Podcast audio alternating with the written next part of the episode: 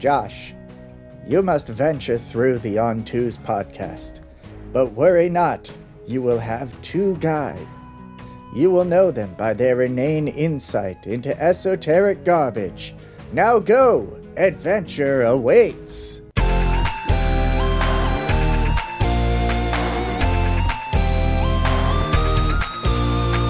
Cute.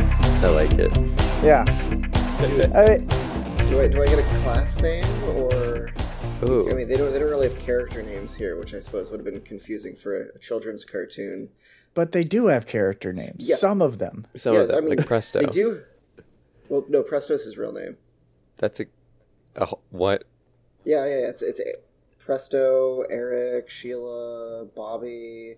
Yeah. All the other ones have like normal fucking names, Oh my and this kid's parents decided to name him Presto. His parents in the normal ass world. His His his, character name is Mage. Doomed him. Yeah. Wow, and his character name is Mage, which is also not. I can't believe Huh? that. Right? Well, no, no, the character names are Mage, Ranger, Thief, Cavalier, Acrobat, Barbarian. Bob Harrion. Anyway, uh, this is the On Twos podcast, uh, where we talk about cartoons. It's true. And I'm Will. I'm Adric. I'm Josh. And today, yeah, we have a guest along with us. oh, welcome, you can Josh. cut my pre-introduction and put that back after yours. Sorry. No, we're leaving it. Leave it all we're in. leaving it all in. Yeah, Sorry. because today we're talking about the D&D cartoon. Yeah. Had And, any and of us watched Josh, this I've before known now? for some amount of time as a long, long time dungeon master. a professional. A professional. Yeah, professional. Yeah, We've called Basically, in the I knew- to yeah. handle this one. I knew one person who had probably something to plug in re- in relation to Dungeons and Dragons. Yep. So I was like, "Hey, come on and do this dumb fuck cartoon," yeah. which uh, I- I'm kind of dumping on it. It's not that bad. It was It really, pretty good. It really isn't. I was, uh, I was, I was quite surprised. It's been on my to watch list for a while. It was coherent. It had a plot. It didn't take 10 years to start and like oh, right. kick off the enjoyment of the show. I mean, it had a one minute long intro. Every but- episode. Yeah, That's true. but that's all you need to just be like, "Hey, there's these people. They uh, they fucking got on a on a carnival ride and." It took them to hell, uh, so now you're just gonna deal with that. I mean, a lesser show would have shown the one minute long intro and then done a fade slow into then doing exactly the same thing, same scene for the first episode and like rehashing the entire, um, like how they got to the Dungeons and Dragons world. Whereas this is just like, yeah, you watch the intro. We're here now. We're in this. Yeah, we're we're Um, doing the thing. Hey, can we can we Boy. talk about that uh that intro with the Dungeons and Dragons ride a bit? a- absolutely. Yeah, Like the first thing that stood out to me is when they go riding in on uh, the Dungeons and Dragons ride. Is the logo is emblazoned over uh, here? I grabbed a grabbed a shot.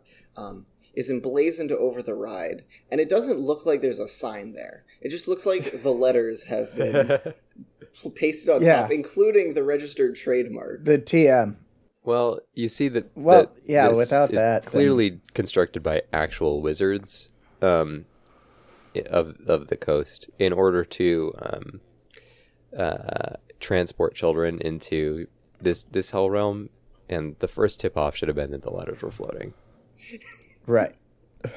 Whoever painted the backgrounds for all of these things and for the the Dungeons and Dragons world, just like I feel like had a, a Herculean task ahead of them. There's just so many like painterly There's so much animation in this. backgrounds. There's Yeah. so much animation. This, Uh, well, it was Toei.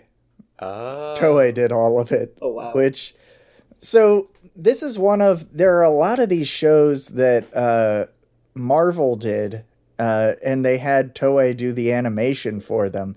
And Huh. honestly, I think that that's part of why it wound up being so succinct with the intro. Yeah. was like, yeah, we aren't gonna fucking tell you, like, I don't know, Iron Man's entire backstory at the beginning of every comic. Like, we just have that Iron one little intro page.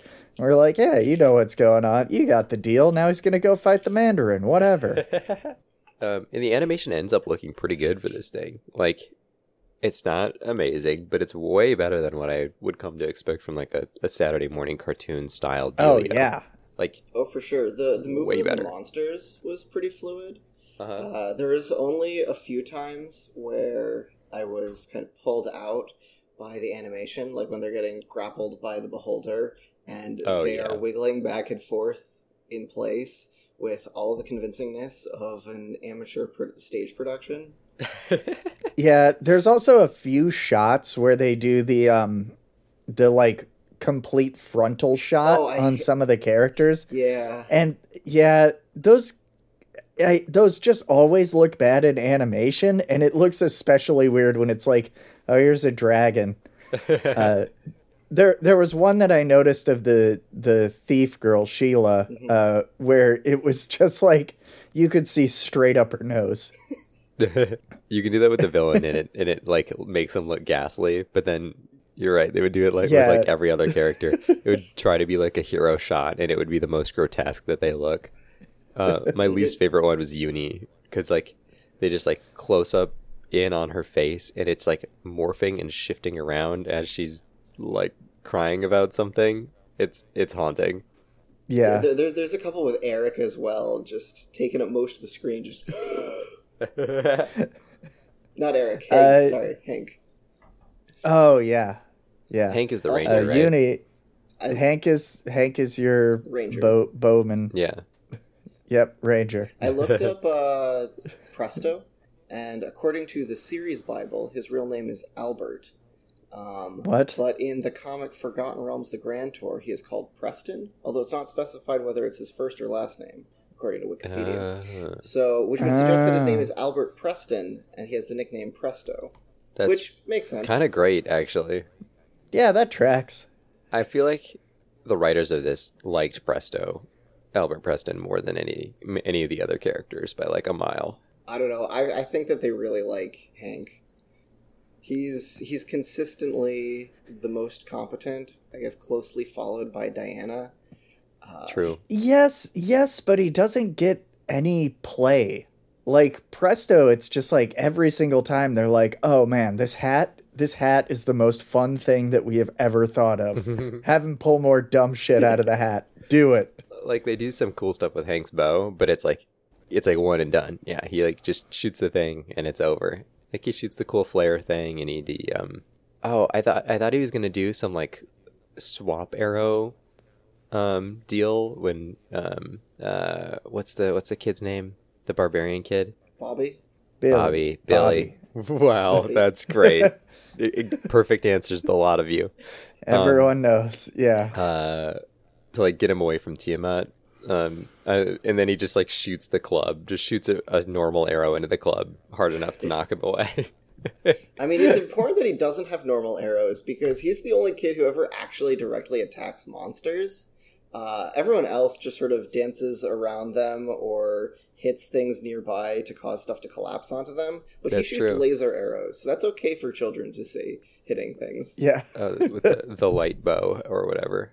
So did we want to get into like I don't know, at least recapping this first episode kind of? Yeah. One of my favorite things is that they have written down like at at the beginning who wrote the episode and it's typically names that I recognize from comics. Oh, that's kind of cool. Like like I think episode 3 was Paul Dini. Who did that? Um or what did he do? Is the right way to ask that question. God, I do not I do not remember what comics he did precisely, but Just the fact that you recognize He- the name is cool. yeah, it, it's like I definitely recognize this name. Uh Was it Deaning or Deanie? Dini, D I N I. Huh. Huh, by the looks of it he actually did a lot more television before he did comics. Yeah. Oh wow, yeah, he did a Uh, bunch Oh yeah, though, he had a yeah, he had a very long Batman run. including writing for Birds of Prey, like, and then going all the way back to '97 stuff, '93 stuff. Batman Mask of the Phantasm. Oh, wow.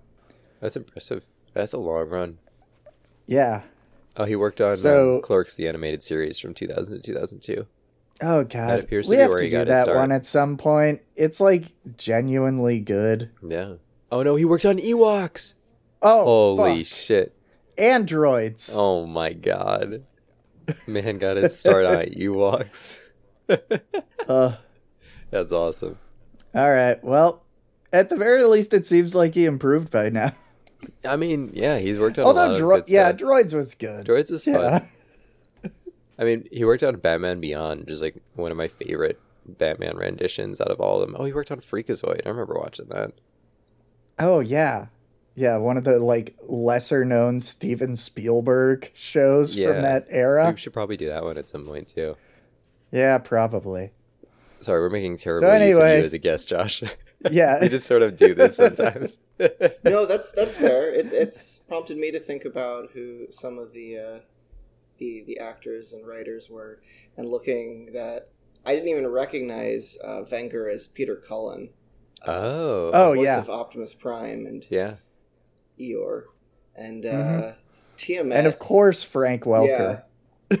like, of course he shows up here. Wait, who was who was Tiamat? Frank Welker. Was was Tiamat? All right, yeah. I sh- I should have known. It was a quasi animal voice, and they already had Frank Welker doing something on the show. I thought Tiamat was voiced by a dying tractor. yeah, that's Uni, who is also voiced by Frank Welker. Yeah, the animal shrieking sounds in this, they they went really hard with them. yeah. It really bothered me in the fourth and, and later episodes when I realized that uh, the Uni's shrieking sounds were actually uh, were like completely incoherent, but actually words. Yeah. Oh yeah, I almost feel She like they talking. changed it at some point because the first couple I were not recognizable as saying things. But as it got later in the in the episode, it was like very clearly responses that you could Mm-hmm. make out. Yeah. It, it typically seems like they just went, "All right, Frank, just repeat whatever the last word someone said is." There, Yeah. there's definitely some changes in Foley because I also noticed uh, a difference between Tiamat's breath weapon sound effect in episode one versus episode three, because episode one has this very distinctive Tesla coil bzrap, bzrap, as Oh, they're laying sure. on, layering on the five different sounds. Um, and in episode three, it was a, uh, I guess, much smoother, uh, staticky sound that that blended with the other noises a bit better. Ha ha ha. Oh, nice. Yeah. I like the recognition my- that it's five different sounds layered on top of each other. I didn't think about that. I don't know if it's necessarily five, Yeah. but I was able to pick out I think at least three of sort of the the splurting acid and the the fire and the lightning. Yeah, I'm Yeah. not sure what if there was also a sound for the cold and poison, but there might have been. Yeah, I don't know. I I definitely liked how Venger, all of his magic is just like this bonk noise. bonk. just every fucking time. And he he comes in there, he he'll come in so hot just being like, "Now you will meet your doom." And that bonk bonk. I mean, any of his really big fight scenes where he murks a bunch of ghosts or whatever is off screen so that they don't have to animate it or show us Yeah. the violence. right? And it's just, oh no, well, at least he's probably dead. Giant Venger, Venger illusion shows up. Guess not. Oh wait, no, he isn't. Doesn't he get like collapsed into two buildings in the first 3 episodes? At least. I don't know. I watched like eight episodes, and he very frequently just gets like buildings collapsed around him, and his fucking ghost just flies up into the heavens, and you're like, oh, well, I guess he'll be back. Team Rocket's blasting off again. right? It's a perfect villain. He he does seem to be like a a non uh, like baby's first Strahd uh usage where he's just like showing up out of nowhere. He's like, ah, I've been here the whole time, ready to fight you. I mean, he's a ma- like they call him as the the master of many faces or the master of illusion or or whatnot. Yeah. Uh, I, I assume this is like in actual D&D lore. I don't know if Venger is in D and D lore. I know obvi- like Really? other ones. like uh, let's see, Tiamat and Lolth, who is used as a throwaway villain. Yeah. yeah, Lolth, just who's basically a god in the D and D setting, right? She just gets tossed down a fucking hole within a minute of her appearing. She just wants to uh, eat some people and then is thwarted and tossed down a hole. Yeah, But I did appreciate the uh, the cameos by various characters from the 1980s toy line, uh, Ah. such as Kelek and uh, Warduke. Although it seems uh, it's curious to me uh, why they changed up Warduke's portrayal for for the cartoon because every other incarnation of Warduke, including the toy line and his eventual appearance in first or second edition books and and later have him as left-handed wielding a flaming sword uh, but in the cartoon he is right-handed and wields an ice sword Ha. That's kind of funny. Ah. Why? Why the switch up? maybe they just had too much fire stuff already going on in the show. They're just That'd like, you know what? Someone, reason. someone needs ice powers. Come on. Somebody needs ice powers. i was say I, I was looking up the the Venger thing and it looks like there is a cr18 stat block for him No way. Hey, all right, there we go. fourth edition as He's got two AC and four HP, but he uh, revives every 48 hours. though it it seems to be a reference to the cartoon rather than the cartoon being a reference to somebody else Got it. Um, though he's been I mean, if it, o- if it only came about in the 2000s, then yeah. I mean, yeah. It's kind of surprising to me though that they didn't actually have like a big bad already that they were willing to to toss under the bus repeatedly in this show. Yeah. I mean, we get Tiamat. Tiam- Tiamat shows up, and Bobby's just like, I'm gonna go smack her. Don't, Yeah. Bobby, don't. She's indestructible. I found that very relatable as a, as a GM. Uh, Yeah, where that you was put this like you know incredibly powerful enemy, and your players are just gonna call your They're bluff. like, uh, I'm gonna go whap it in the nose with a rolled up newspaper. like, yeah, of course. Yeah. But every sweet. other time, they're constantly running away from monsters in this show. Uh, whether it's the the monkey bats or the giant scorpion, uh, or or what have you, they're running away from it. But oh, Tiamat shows up. Let's bonk it within the nose. Yeah, At least it, I do feel like it maintains in character because Bobby wants to do that to everybody, regardless of who it is. Um, and it's Yeah. everybody else who's uh, uh, afraid of everybody consistently. but he doesn't bonk or bonk Tiamat in the nose, and his sister goes and stands in front of a cave and tricks Tiamat into getting into it. Tricks Tiamat, and then the they put a rock in front of it. ageless, endless mother of all dragons, um, does a, a little uh, bull uh, matador scene to get Yeah. her inside of a. awesome. I'm glad. I'm glad that we've um, made a, a mockery of one of the most important villains of this show in uh, I mean, Tiamat just gets clowned on in this show repeatedly. constantly locked in a dungeon. Like, I think it's Yeah. kind of great. Like, The falling I- carpet. The, yeah, the, the Uh-huh. carpet over the hole. it's so good. You would, God, at some point you would think Tiamat would learn, like, maybe I just should breath weapon from a ways away and stop just dashing into these kids. So, I so like- we've, been, we've been talking about this for a bit, but should we should we actually uh, recap the episode? Ah, fine, Josh. Oh yeah, I mean, well, we got we got through uh two minutes We of did it. get through two minutes through the, the opening sequence where they Yeah. get their powers, and then uh, when Bobby tries to bonk Tiamat with a newspaper. But Yeah. Yep. we were So recapping was- it, Josh. Come on. I was going to ask. I mean, I feel like we're recapping it at a slower pace than the than the show actually took. I was going to Oh, ask, oh, Will, infinitely. do you think you could recap the first episode uh, in the form of a last session recap for a, Ooh. Oh, a sure. D&D game? Fine. Like, what happened Uh, last week? Well, all right. Last week, uh, the DM told the DM appeared in human form in front of us, which honestly was kind of a hack move, and uh, just told us where we were going. Uh, said that we were going to Merlin's Tower, so uh, we went to Merlin's Tower. And uh, Merlin was like, "Oh, I'm I'm holding all these dragons back," and uh, we all were just the dumbest shits ever and didn't recognize when he said white hair, which was something that the DM told us earlier. Uh, one of us stuck back, made a made a big potion, and released all the dragons. And then uh, we all ran back and stopped the dragons. And uh, now, now, what what do we do now? Wow, that was captured perfectly by a, a player who was half paying attention during the last session. Amazing.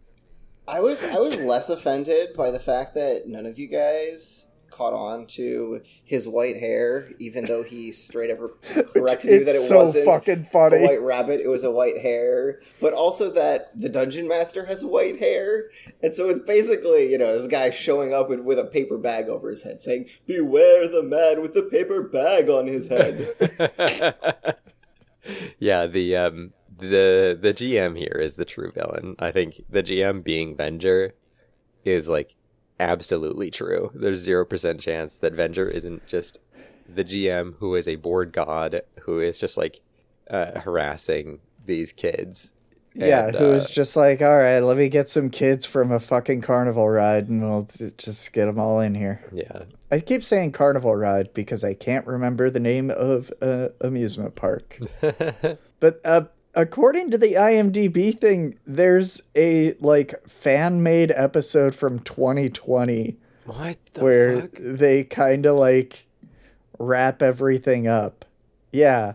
Uh, the the recap is meeting in an isolated place. Venger and Dungeon Master make a dangerous deal. Venger will command Hank Diana, who's the name of the acrobat. They didn't say her name at any point in the first three episodes. Uh, Sheila, Bobby, Presto, and Eric travel at the edge of the realm to find the and destroy a very special key without blah blah blah blah blah blah blah. But I, I'm not reading this whole fucking thing. but suffice it to say that there is a fan made episode from 2020 Wow. where where it sounds like they tried to you know cut off all the uh, all the loose threads. I mean, I would I would argue that uh, there's a there's a very real interpretation here of the dungeon master as the villain, um, but that gets into spoilers for I think late in season two and three. Oh, we don't give a shit. Oh yeah. All right. Well, spoiler spoiler warning has been declared. So, uh, dungeon master is Venger's dad. What? And, Oh. yeah. What? And yeah. Yup. Yup. He's Venger's Is dad. his mom a giant? Why is he so much taller than Dungeon Master? Uh, I mean, he's he's a shapeshifter, you know. Oh yeah, all right. Um, but also he has uh, another kid uh, named Kareena who shows up later, who is also evil. Um, and Cool. uh, cool. a big thing later on in the show, as I understand it, is that he is trying to redeem his children so that they're not evil anymore. Huh. Um, and so he has the power to put the kids back whenever he wants, but he's keeping Oh, them around sure. here uh, in order to fix his kids. Um, which I don't know. I haven't seen all the episodes. I don't know why his kids are evil. Maybe it was terrible parenting. Honestly, with how we've seen him handling these kids, I, it doesn't super shock me that his kids would. yeah, turn he would just like every few days show up and be like, "Oh, you need to you need to go uh learn how to use the bathroom. Bye. Ah, please. Your next quest." Your next quest is to weed the lawn, but beware the flower that is three quarters turn away from the semicircle. Yeah, this guy sounds like the worst fucking dad. Also, in in other uh, fairly recent media regarding this, uh, check out this car commercial. Oh God, So I knew this was there's a but I wasn't ready yeah. Oh, you knew that? Yeah, you knew the car commercial was coming. Yeah. so in uh, this video was posted in 2019, but there's this like Portuguese ad. What? Uh, I guess this is English VO. The original ad is in Portuguese, but there's just an ad with all of these characters for a uh, a Renault like SUV. What the fuck? That's This is so produced. it's so produced. It looks so good. It really does. And they kept the same voiceover, right? Like this is some Well- of Oh, the original oh VO. my No, gosh! I- ah, the Dungeon Master just I think showed this up. is the CGI of the oh Dungeon Master. no, Dungeon Master bad oh to look yeah at. yeah. Dungeon Master is a nightmare. Oh, Also, the way they fit four of them in the back seat by having Sheila turn invisible so that they only need to draw three of them in the back seat. genius. Or draw. Right. Oh, I did love the Dungeon Master gets out of the car and then the car sort of wipes him away. Yeah, they they do that in the show Yeah, no, that's what where I, he I like just it. like kind of disappears. yeah, it was a it was a good Yeah. callback. I, I don't get why they felt the need to CG Dungeon Master in this when Wallace Shawn is still alive. You could just get get him. wow, that was pretty good. right? That was yeah. That was really good quality. I'm just I'm just like shocked that that's like one of the best Tiamat has ever looked in a in animated anything. I mean, that's one of the best Dungeons and Dragons has looked in a live action anything. True. oh yeah. Like, uh, Well, there was a 2000 movie, yep, I I've think. seen it. Yeah, I didn't watch that. There was also that like uh the very early uh Tom Hanks one where it, it was like a satanic panic thing. Mm. Oh, where it was like Uh, specifically referencing. yeah, uh, it, it was specifically referencing like, oh, well, Tom, Tom Hanks is running off into the woods and uh, he's a fucking lunatic because he played too much D and D. Now he's gonna die. If Tom Hanks runs out into the woods, you let him. That's the one thing I've learned in my years on this earth. What? It, oh, it's called Mazes and Monsters. Heard of it, haven't watched it yet. Yeah, I mean, it ain't good. Watching the It uh, ain't. It ain't good on a lot of levels. wa- watching the the first few lines of the of the TV show, I just thinking about the Dungeons and Dragons movie. Just imagine, hey, look, a Dungeons and Dragons a movie, and one kid's like, wow, and then give me a break. And then they I get don't like sucked this. into the screen. Yeah. What's happening? It tracks. It scans. So- Uh, So the recap that Will did back there a while ago um, was bad and um, did What? not cover most of the plot points. Uh, you completely left out the very important town of Helix and yeah, and the fortune teller, the whole reason. Oh yeah, the first, whose that was voice is fucking hilarious. that was rough.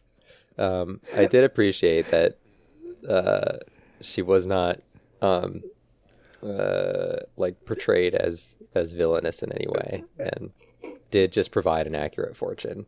Um, but I other mean, than that, she also wasn't wasn't like.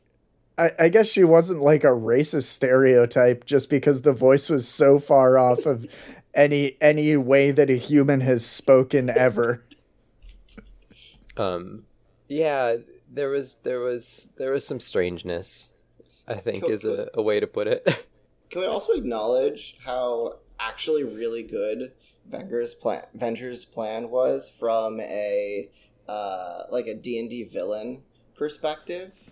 Oh, First, totally. just the, the psychological pass, like trick as as the dungeon master, you know, running the game of uh, putting the player characters in a position to save Venger as Merlin from Tiamat um, to kind of build rapport by kind of taking advantage of the heroic agency to be like, oh, look, you've saved this person. And then they start kind of thinking more positively of them. And then, Well, and at the same time, tricking them into tossing her into which is great. tossing her behind a wooden door. Behind a the wooden one door, thing yes. she can never defeat. Yep. Um, which also sets up really great later to, to solve the problem. Uh, you know, my fa- my favorite mantra in in D and D and and other role playing games is one person trying to kill you is a problem, but two people trying to kill you is an opportunity. Um, ah, and they really take good advantage of that in in this episode, and it does my heart proud. I was going to But- ask what you thought about it as a Oh, as for a sure. game of D and D, and uh, I like this answer. I think it, it like But I agree. This is this is decent D and D. It's not perfect because it's right. It's not actual D and D. It's a it's a show, but I thought it was pretty good. Yeah. Yeah. I do like the version of this uh, adventure where six minutes in, the acrobat tries to jump over a giant chasm and just rolls a one and dies. ah, you see, w- well, they weren't actually rolling for that. They just had the class feature that gave them the increased Oh, jump yeah, distance, yeah. so it was well within theirs. Um, what the That's how the Cavalier, item What works. Eric wouldn't admit to is, as a strength-based character, he also had the possibility of making that check as an athletics check. Uh, but Eric is a coward because he's written that way, uh, and also Mm-hmm. because of uh, you know parental moral oversight of cartoons. And the complainer must always be wrong, so they gaslight him every time he's right. Uh, Well, Eric is yeah, he, he's written as like a rich piss boy, and there's What I a lot of wouldn't give for my situations where he seems right very reasonable. Yeah, yeah, all, all this stuff about like, oh well, I have all the money in the world back in normal world, but then like there were a lot of situations where it's like, nah, he's pretty reasonable to complain about this. I mean, they Right, are in but hell. They, they do. The, the, Yeah. the rest of the cast constantly gaslights Eric uh, about that stuff.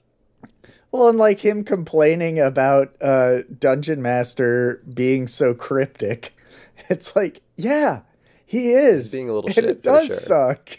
Um, but but what what I Oh, what I- I like about the characterization of of him being just a, a, a whiny little shitter and punishing him for it is that if you're playing a game of D and D with your friends and you complain that the dungeon master has given you puzzles to solve, I'm gonna kick your ass. like, sorry, Eric, we're here for a good time. I want to have Tiamat chase me into uh, a fake Merlin's castle. That is my whole jam. Oh, Yeah. for sure. But like the uh, who is this? Sheila, Mark Diana. Mar- no, Mark Evanier, the uh, oh one of yeah, the writers. He wanted to cut Eric Mark. from the uh, the TV show. Um, huh? he didn't I like him would've- because he was constantly, you know, complaining and stuff. Uh, but there's I mean, I think you just want him there as a uh, comedic relief. I would have been okay with a cut on Eric. I don't. I don't like listening to him particularly. No, right, but the I, I, the well, I mean, I don't like listening to Uni either, but Yeah, I I, would've thought cut that he had also. some had some great lines, but no, actually, the the reason that he stuck around was the the politics around it of uh, parental groups and the moral code. The group is always right, the complainer is always wrong, Sure. Mm, and kind of to be more morally enriching for kids to to show that that this is the guy. If if you have the person at the D and D table who's constantly complaining about stuff. Uh, nobody appreciates that, and it's really annoying. Everybody hates that guy. yeah. All right, so yeah, I guess that brings us into the second episode where they're just like I don't know, hanging out, and he's complaining, and then a scorpion chases them, and they meet a knight who winds up being like at that like archetype of you know some bumbling coward who's just somehow works their way through everything. Yeah. I didn't hate this character, but it, it grew a little bit tired on me, and I just hated seeing the way that his kid was animated. Was Yeah. Um, oh yeah, his little- kid looks real awful. yeah. I wish they would have just made his kid an, an actual goblin, like, um, like there's just this knight, and for some unforeseen reason, he's he's Yeah. adopted a kobold or a goblin or something. I thought that, and and just like truly genuinely cares about this kid more than anything in the world, and like replace nothing else with it. I think that'd be fucking awesome. Yeah, because like as it stands, I'm I very much find this mayor relatable. Where he's just like, you don't fucking do anything, just go. Like, we could just do this to cops. It'd be pretty Hell awesome. yeah. Yeah, no, the the mayor's right. Get everyone, Absolutely, yeah, get everyone right. in the town square to just All be right. like, "No, we all hate you." So here's the deal. You fucking suck. We don't want you in our town anymore. We're gonna find a guy who's better at your job. Unless you can do like one brave thing today. Damn. Not exactly even a like heroic cops. thing or you know a useful thing to protect somebody. You got to do a Yeah. brave thing. Go risk your life once. I do appreciate uh, this episode. It's got some of my favorite uh, dialogue from from from the show that I've seen. Uh, I like when when this the scorpion shows up and uh, someone says, "That's the biggest bug I've ever seen." Another kid says, "You can say that again." There's no time. Run. And I'm like, I feel like that could have been an airplane Yeah, or I mean that could. something. Yeah, that's just Yeah, like that plays. yeah, you can put that almost anywhere. I personally really liked these snail monsters. Oh, yeah. I don't know if they're real in D and D at all, but I like them They were great. They shoot vines out of their eyeballs. and toss kids in bags. They were. They reminded me so much of like a Bloodborne villain or like a, a Bloodborne enemy. Like- yeah, they, um, what is it? The the like, uh, people snatchers that take people to uh the hidden city Yazargul. Like, a hundred percent these fucking guys. it's also very funny how like because they gave them arms, then they kind of animated them looking like a person who's trying to walk around with a bag over their legs as opposed to like just kind of scooting around like a snail would. Yeah. Uh, so anyway, those things are uh, are messing with our, our gang here and throw them all into bags, and then Sir John just fumbles his way into them and is like, "Oh no, I, I've got a torch!" Uh, Woo! And then all of the snails run away because Oh, they don't like I light. hate torches. Yeah, Oh, right, because I I thought that was a, a decent setup and payoff, though, right? Because they previously had light, and then the kid blew out the birthday cake. Yeah, the candles on the birthday cake, which is a little bit a little bit silly, but I can I can respect silly. yeah. This seems like the type of thing that I would do as a player character. Oh, one I've watched you do it, you little shit. Yeah, no, I just play the dumbest fucking characters always. Yeah, the so- dumbest character that just makes the plot go along. Yeah. God's So anyway, hero. they give Sir John a fucking trash can lid and go see, go off to see the uh, the beholder. Oh, I thought that was so funny because, uh, I- completely by happenstance, in my last session for another game that I'm running, I did give my players a uh, magical trash can lid as a extremely good shield. that literally just happened. Nice. uh, that's awesome. Uh, and then Sir John gets tricked or not tricked, but I don't know. It tricked you, Dangus. Uh, uh, Roped in. Yeah, Um, roped in by Venger to do. Yeah, there's a, a blackmail. Oh, oh, by Venger. Yeah, that's just straight up blackmail. Yeah, yeah, that is blackmail. there's a word for that. Coerced, even. Yeah. Yeah. He's like, I've got, I've got your little goblin kid over here. There's a bunch of hyenas around him. Who we still haven't learned his name yet until he eventually says Timothy in a, I think the next. Oh scene. yeah. I can't believe his name is fucking Timothy. I mean, they do give a lot of these characters just normal ass names. Like, y- you know, you have Venger and you have uh, your Kelek and all that. And then you just have John and Timothy. I mean, it is a hundred percent like the DM did not plan on naming these guys, and uh, get to the point where one of the players is like, "Yo, yeah, what's the knight's name?" Uh, f- uh, Uh, John. John, yeah. you would be surprised. Like, I don't know if I've ever told you guys about the uh, the annoying thing to me in improv with J names. If you ask someone to just come up with a name off the top of their head, like half the time they come up with a name that starts with J. Huh. It's the weirdest thing because it's so frequent too. It sounds like those people need to DM a little bit more. I usually default to Steve. Ah, I actually, um, when I did DM, which I don't do anymore because I I hate it. It makes me nor- more nervous than anything ever. Not since the Uh, incident. yeah. so I I took a die out of a Scrabble game and just used that like just roll that oh, and be so like smart. uh came up with T. I don't know his name's oh shit. Uh, this one's just Timothy. Oh shit, dang. it's Timothy again. No, I'm gonna I'm gonna be real. Sometimes just coming up with names off the off the cuff can be uh, quite daunting. One like if I'm doing session prep, I will I will usually do that. I ran D and D games at a convention one year on negative 30 minutes notice, i.e., 30 minutes after the convention started. I was informed God. that they needed me to to GM that they had more players than than we're expecting. Um, and so I I sat down and uh, my initial prep work was I spent five minutes writing down 48 names. Uh, and uh, that got me through 18 hours of, of GMing. 18 hours?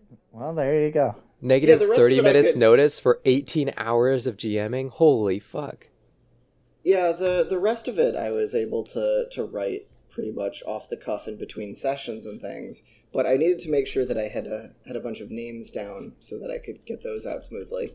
That's still amazing. Well, amazing. you know, you can you can save time by going to your local Goodwill and buying a Scrabble game, taking the die out of it and throwing out the rest because it's not that good of a game. Oh, I Damn. figure you could just like reach into the bag and pull out a couple tiles, and those are the first two letters of your name. Or oh wait, no, not Scrabble. What's the one with Boggle? the die? Yeah, Categories. yeah, Scattergories. That's the one. Um, Categories has a letter die. Yeah, it Yeah. has a D twenty with Mm. uh with letters on it. Oh, nice. that explains why in all of your Uh, games there's no characters with the, the whose names start with the letter Q, you monster. right? Or Z. Yeah. Um, I I think that well, online name generators don't do an amazing job because they they kind of give you a little bit. They they put a little bit too much spice on every name if you use it for everything. Um, Yeah. There's there's a lot to be said for just like um generating a, a giant list of names and I've got just like a note um, in my notes app that's full of names. Um, the only problem with that is that I find myself forgetting to mark when I've used one or mark when I've like uh, even w- even for like if I've introduced a character in last session, um, it I'll just be like fuck which where was I on the name sheet? Oh no. Um, I think it was, and every time that that happens, it's a, it's a little bit too. Uh, I feel like I've I've revealed my secrets. A, f- a friend of mine is is a big fan of what he calls the IMDb method, Ooh. wherein you find a movie that is roughly the genre and feel of this, and then you scroll down through the the cast and crew into like the first grip and the animators and, and Yeah, you gotta find like the best boy. and then just grab a first name and a last name and mash them together. Mm-hmm. It's especially good with foreign movies. That's kind of Um, genius. what one of the ones that I would also do a lot when I actually like prepped stuff out and would uh like write out a list of names is the Akira Toriyama method where you just figure out a theme where you're just like all right uh I don't know all these guys are going to be fruits. So this guy's name's a pool and then uh his buddy grape uh and uh fucking mango shows up like just doing that type of thing Or lastly, I want. I mean, I love that. I want everybody to consider the um, uh, what would it be method? The um, uh, wow. Why am I why am I blanking on the creator of Metal Gear Solid's name? oh kojima Yes. For some reason, uh, like when I thought of the name Kojima, I was like, no, that's the name of the video game company that we all hate now. Um, copro yeah. yeah Uh, no, um, the Kojima method of just portmanteauing two uh, English words together that perfectly characterize everything yeah just that this giving guy them is the, about. the most obvious name ever Then there's always although- oh, go, ahead. Yeah, we have Strongheart, the paladin, in this. So We have. I don't Diamond think he Fist, shows up until like boy. episode seven. Yeah. I was gonna say there's the the uh, the classic Star Wars name where you take the first three letters of your first name and the first two letters of your last name, and then you take the first two letters of your mother's maiden name and the first three of the city you were born in. Uh, but then, like, you could just do that to other people to find. yeah, I feel as and though you could do that. Yeah, you could find like Smash it. 500, like just go on Facebook and keep going down until you've found like 16 of those methods. Yeah. Like, what's your Twilight name generator? What is your Twilight name generator? yeah, what's your what's your name in Twilight name generator? this is word salad, and I love it. Yeah. I'm gonna Uh, go ahead and so look at anyway, the Twilight yeah. name generator real quick though in the background. Well, they beat the Beholder. We're still doing a recap. That's true. they beat the Beholder, and I I'm sorry, I think you skipped the know. most important part of this. Is that they beat the Beholder? How? uh I yeah I do not remember But how they beat. beauty. They Oh, stuck yeah. beauty in the eye of the beholder. And it goes. They shoved "Huh," the and flower in there, and then it just started melting.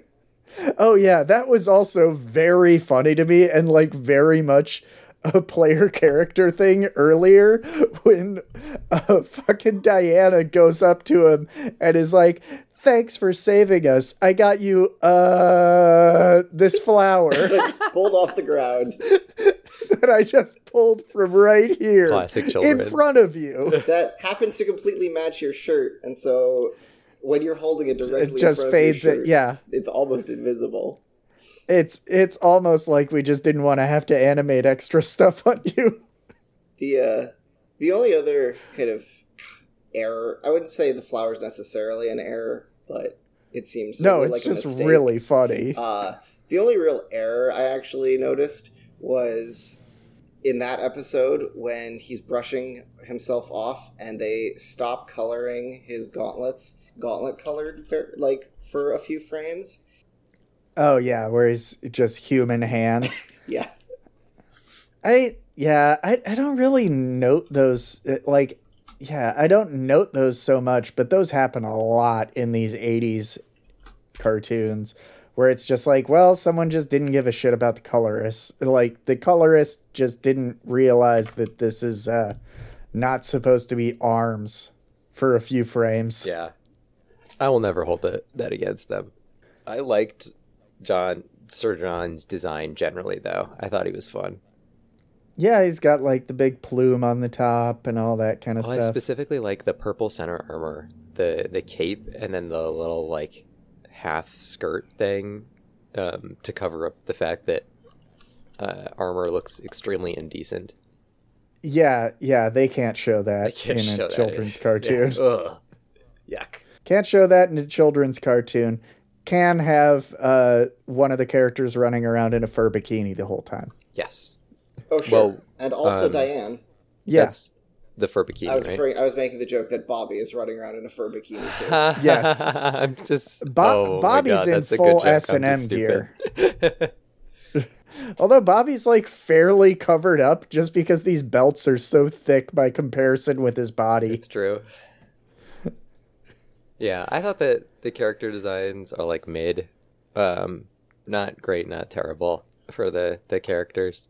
Um, they they did yeah, they were just generic. yeah they did occasionally do uh, Diane a disservice with like how they handled lighting on her, um, but Mhm.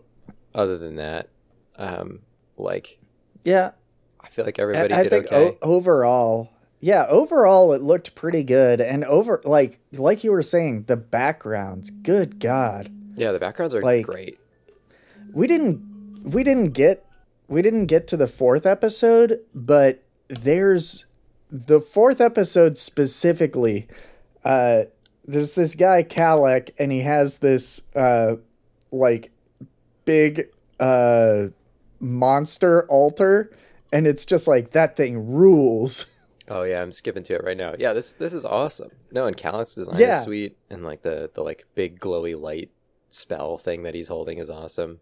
Um, all the towns are really good. It's just it's just like there's there's something here. Yeah. hmm Yeah, like it's fairly it's a good series. It ran for like two seasons. Three seasons. seasons, I believe. Three seasons? Double check. that. That's surprise. Yeah, it's 27 episodes, It's not bad. right? But I I kind of wonder like do either of you remember around when the whole satanic panic thing started happening? It was the eighties, right? I wasn't alive. Yeah, but like all right, I, I'm going to I'm seeing At as, least look uh, it up somewhat. seasons. I played D and D for the first time when I was, I think, six or seven with some friends of mine, um, and by that point it was totally normal. Yeah. Well, I mean, the satanic panic thing didn't last all that long Yeah. because it was really, really stupid. deeply dumb. Yeah, Riles Um, has done although- a good amount of like uh, reading about and um, engaging with that as a subject, but um, Uh, although, uh, looking at the Wikipedia article on it, it does have a section on QAnon, uh-huh. which I'm like, ah, I damn it. with this. I forgot it's still happening. yeah, it's true. It is still. I mean, I think that is the crux of It's it. It's just right? that those people are dorks too, so they're they're fine with us playing D and D now. yeah is that like this this like strong aversion or like strong um like casting of a group as another as an other will like Yeah. simply keep happening um and it's not like to me i don't i don't actually find it that interesting because it's just like it is another version of gay panic of like oh the gay panic means a specific other thing um like yeah it's just it's just not that interesting it's just people being shitty and stupid uh, about a thing that they don't understand for reasons I was just that- curious if that's why they stopped making this cartoon. Oh no Because like i don't I think don't, so it seems like it's doing fine. yeah it does it does Maybe they just ran out of plots. a little bit like they um um we're doing this to sort of solidify the the perception of D&D cuz like there's that focus on in the first episode good magic um versus evil magic and and casting the kids as forces of good like I do feel like there's Mhm. a little bit of a proselytization there Yeah, I mean that works out. In a good way like It's it also makes sense Yeah, I. It is weird though that it is an isekai in this way because that's like exactly the type of thing that parents were afraid about in the Satanic Panic. I mean, Sure. there's Or they're a just whole like, lot well- of controversy around this TV show. Like, is there I mean, because there's a whole lot of controversy around Dungeons and Dragons, and also apparently, even as much as we've been talking about how non-violent a lot of it is, it was still considered uh, a high level of violence for children's television at the time. that's nuts that is nuts yeah, to I me. guess that makes sense. when was this made Late 80s. 80s. late 80s Yeah. I guess Uh, yeah Oh, wait, not late 80s. 83 to 85. Oh, that's quite Early early, actually. And, well, and I guess putting that into context, then that would be uh, the whole uh, Michelle Remembers thing was in like 1980, and 1984 was when uh, we we had like a, a lot of the Satanic Panic stuff started, you know, started gaining steam, and we had like you know a really a bunch of really dumb stuff happen at Congress. Yeah.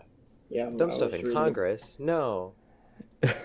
Say it ain't so. The National Coalition on Television Violence made a demand that the FTC run a warning during each broadcast of the cartoon that said Dungeons and Dragons has been linked to real life violent deaths in Oh my God. 1985. That's absolutely nuts. Oh, yeah, sure it has.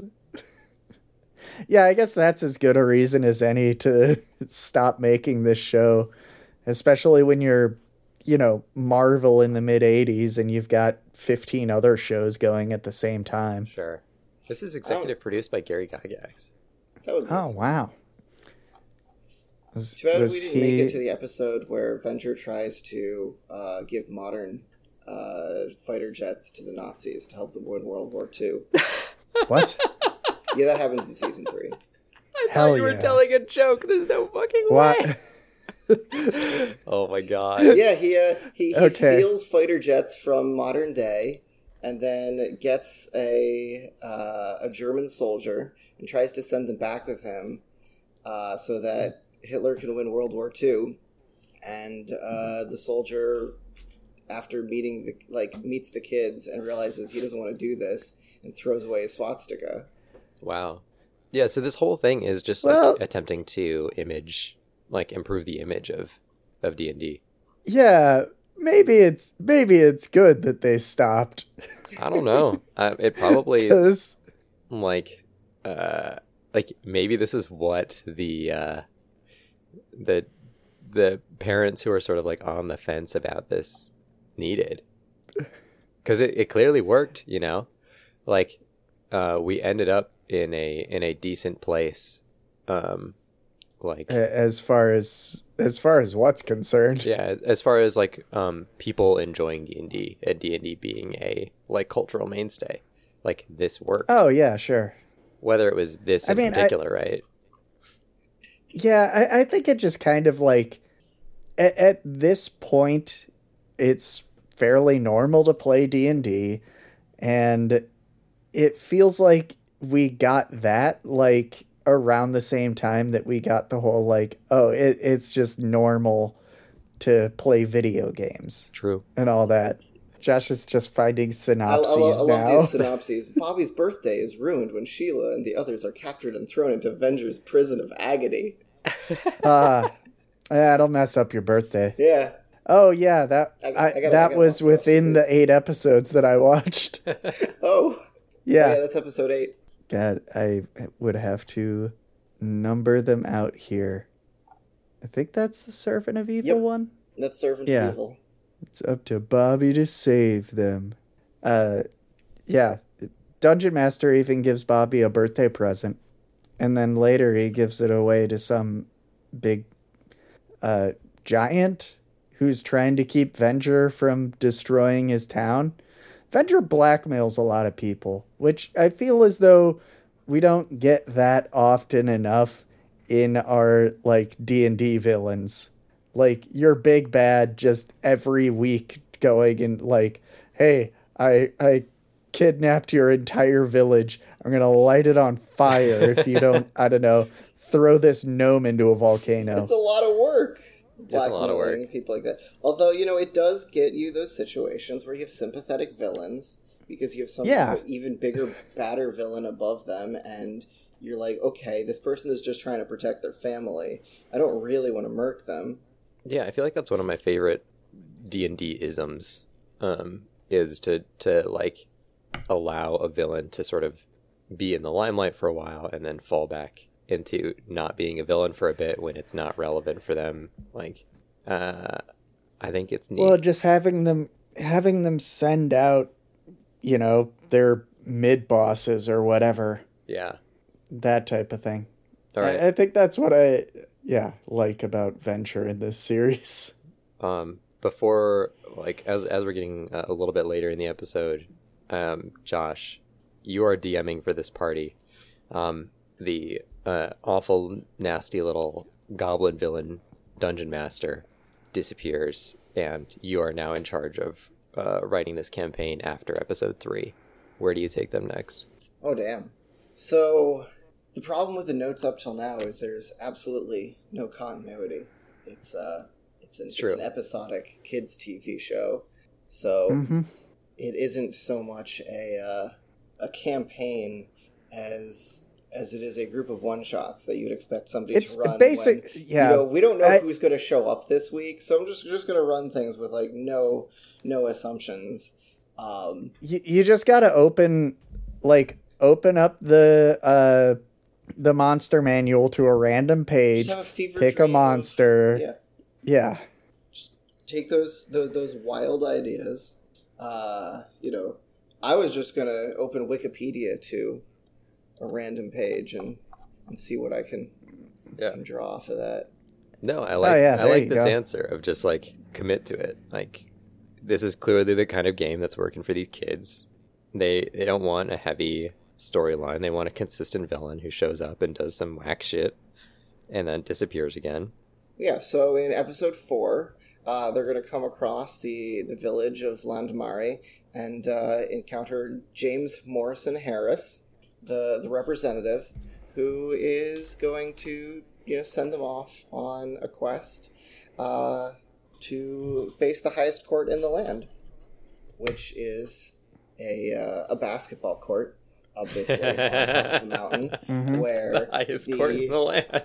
the, the god harpies uh, you know figure out who can can live and who can die uh, i guess this is a children's cartoon so i guess it's not really who can live and who can die but maybe who can live and uh, who has Shadow to get realm. dragged off by Se- giant send 'em to the moths shadow shadow realm. Yeah. yeah.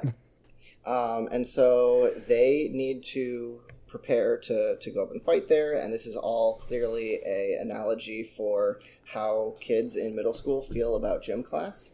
Um, as the giant moth harpy gods pick some of the kids to be on the team and others don't get picked Yeah. and very intentionally pick the people who actually want to participate to not play and vice versa to put both groups outside their comfort zone and so now all the people Right. who'd rather sit out a gym class um, need to figure out how to win at this sports ball thing of which we've thrown mechanics to at the last minute and the people who actually wanted to are sitting out on the sidelines and have to do the stealth portion as they go in and steal the magic crystal that'll break the high court and all that you know by putting all of their eggs in one basket literally harpy eggs in a basketball Uh huh. Beautiful. that's what i got That yeah, that's a solid episode. That's fucking perfect.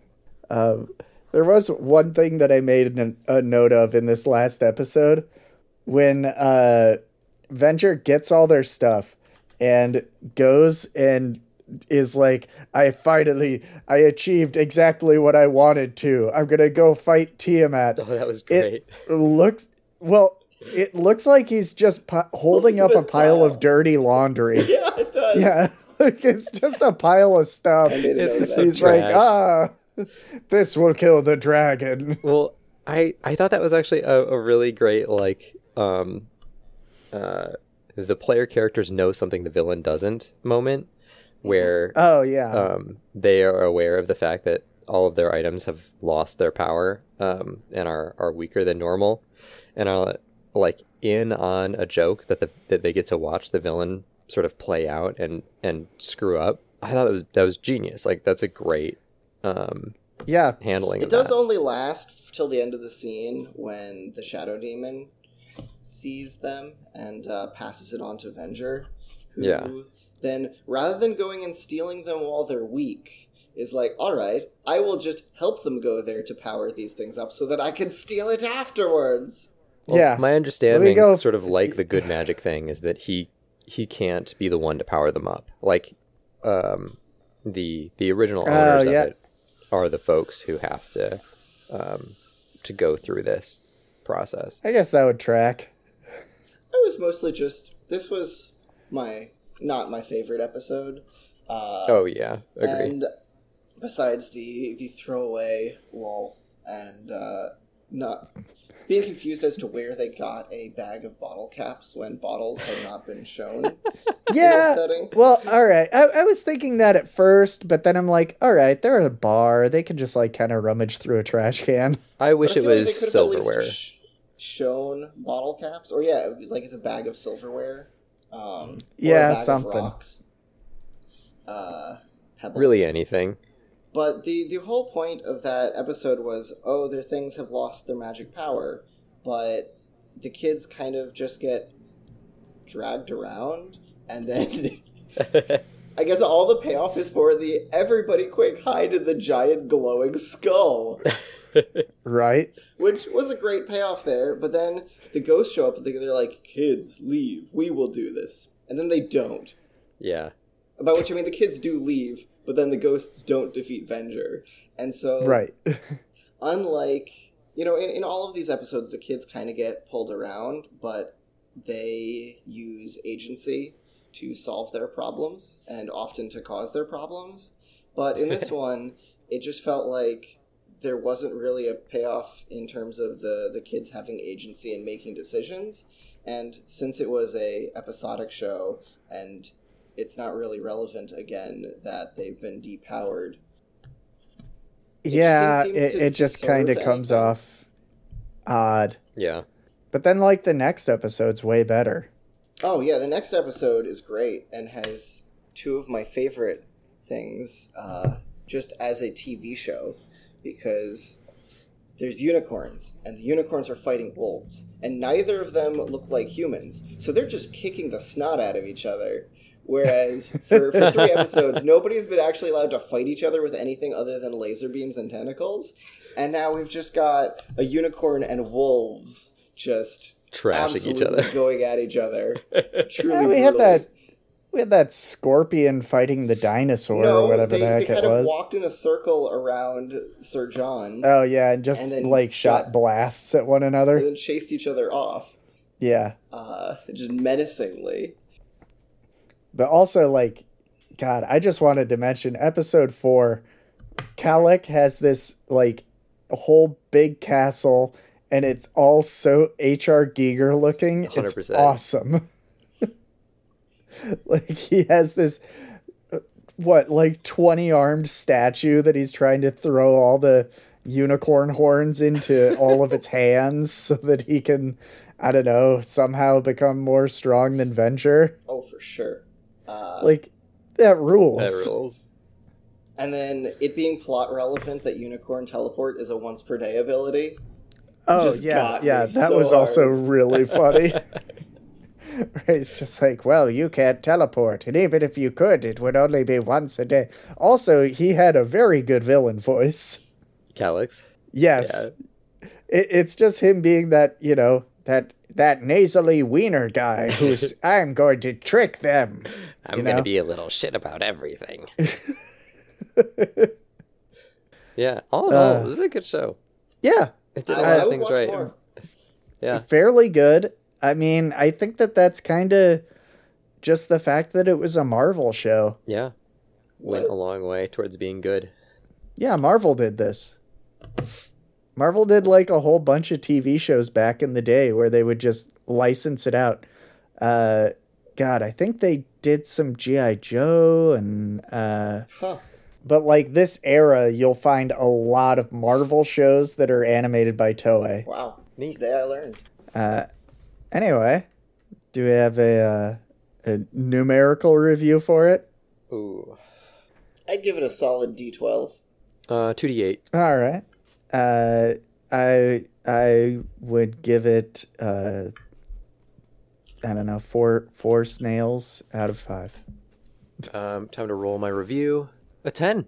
Yep. Wow. Oh, all right. Solid roll. I got. Oh, I got a one. Oh, Oh. shit. Fuck. Josh You hates got- this now. Yeah, Ugh. you got episode three. Bummer. Well, Josh, thanks so much for joining us. Thank you so Uh, much. Yeah, thanks, you- for, thanks for showing up. You got uh, plugs. Yeah, plug. We plug probably stuff. should have done plugs at the beginning because people only listen to 17 seconds of every episode. It's true. No, uh, yeah, I'm a professional game master. I run Dungeons and Dragons through the website startplaying.games. Uh, there's a lot of great professional game masters you can find who run D&D and all sorts of other uh, awesome role-playing games through that site. Don't don't plug their shit. This is you. You're the one who had to tolerate us for an hour. Oh, please, Get well, I've had to tolerate you for far more than an hour. Oh yeah, yeah, yeah. Get him. uh, well, thanks everyone. yeah. We'll uh we'll link off to your uh your profile on there in the show notes. Hire Josh. Take care. Yeah, thanks for coming on, and we'll see everyone next week. Goodbye. Bye. Thanks so much for listening, y'all. Big thanks to the composer of our theme, Miles Morkery, and to Bernadette Meeker, the artist for our thumbnail. We're OnTuesPod on Twitter.com. Our website is OnTues.club. You're the best. Good night. Good night.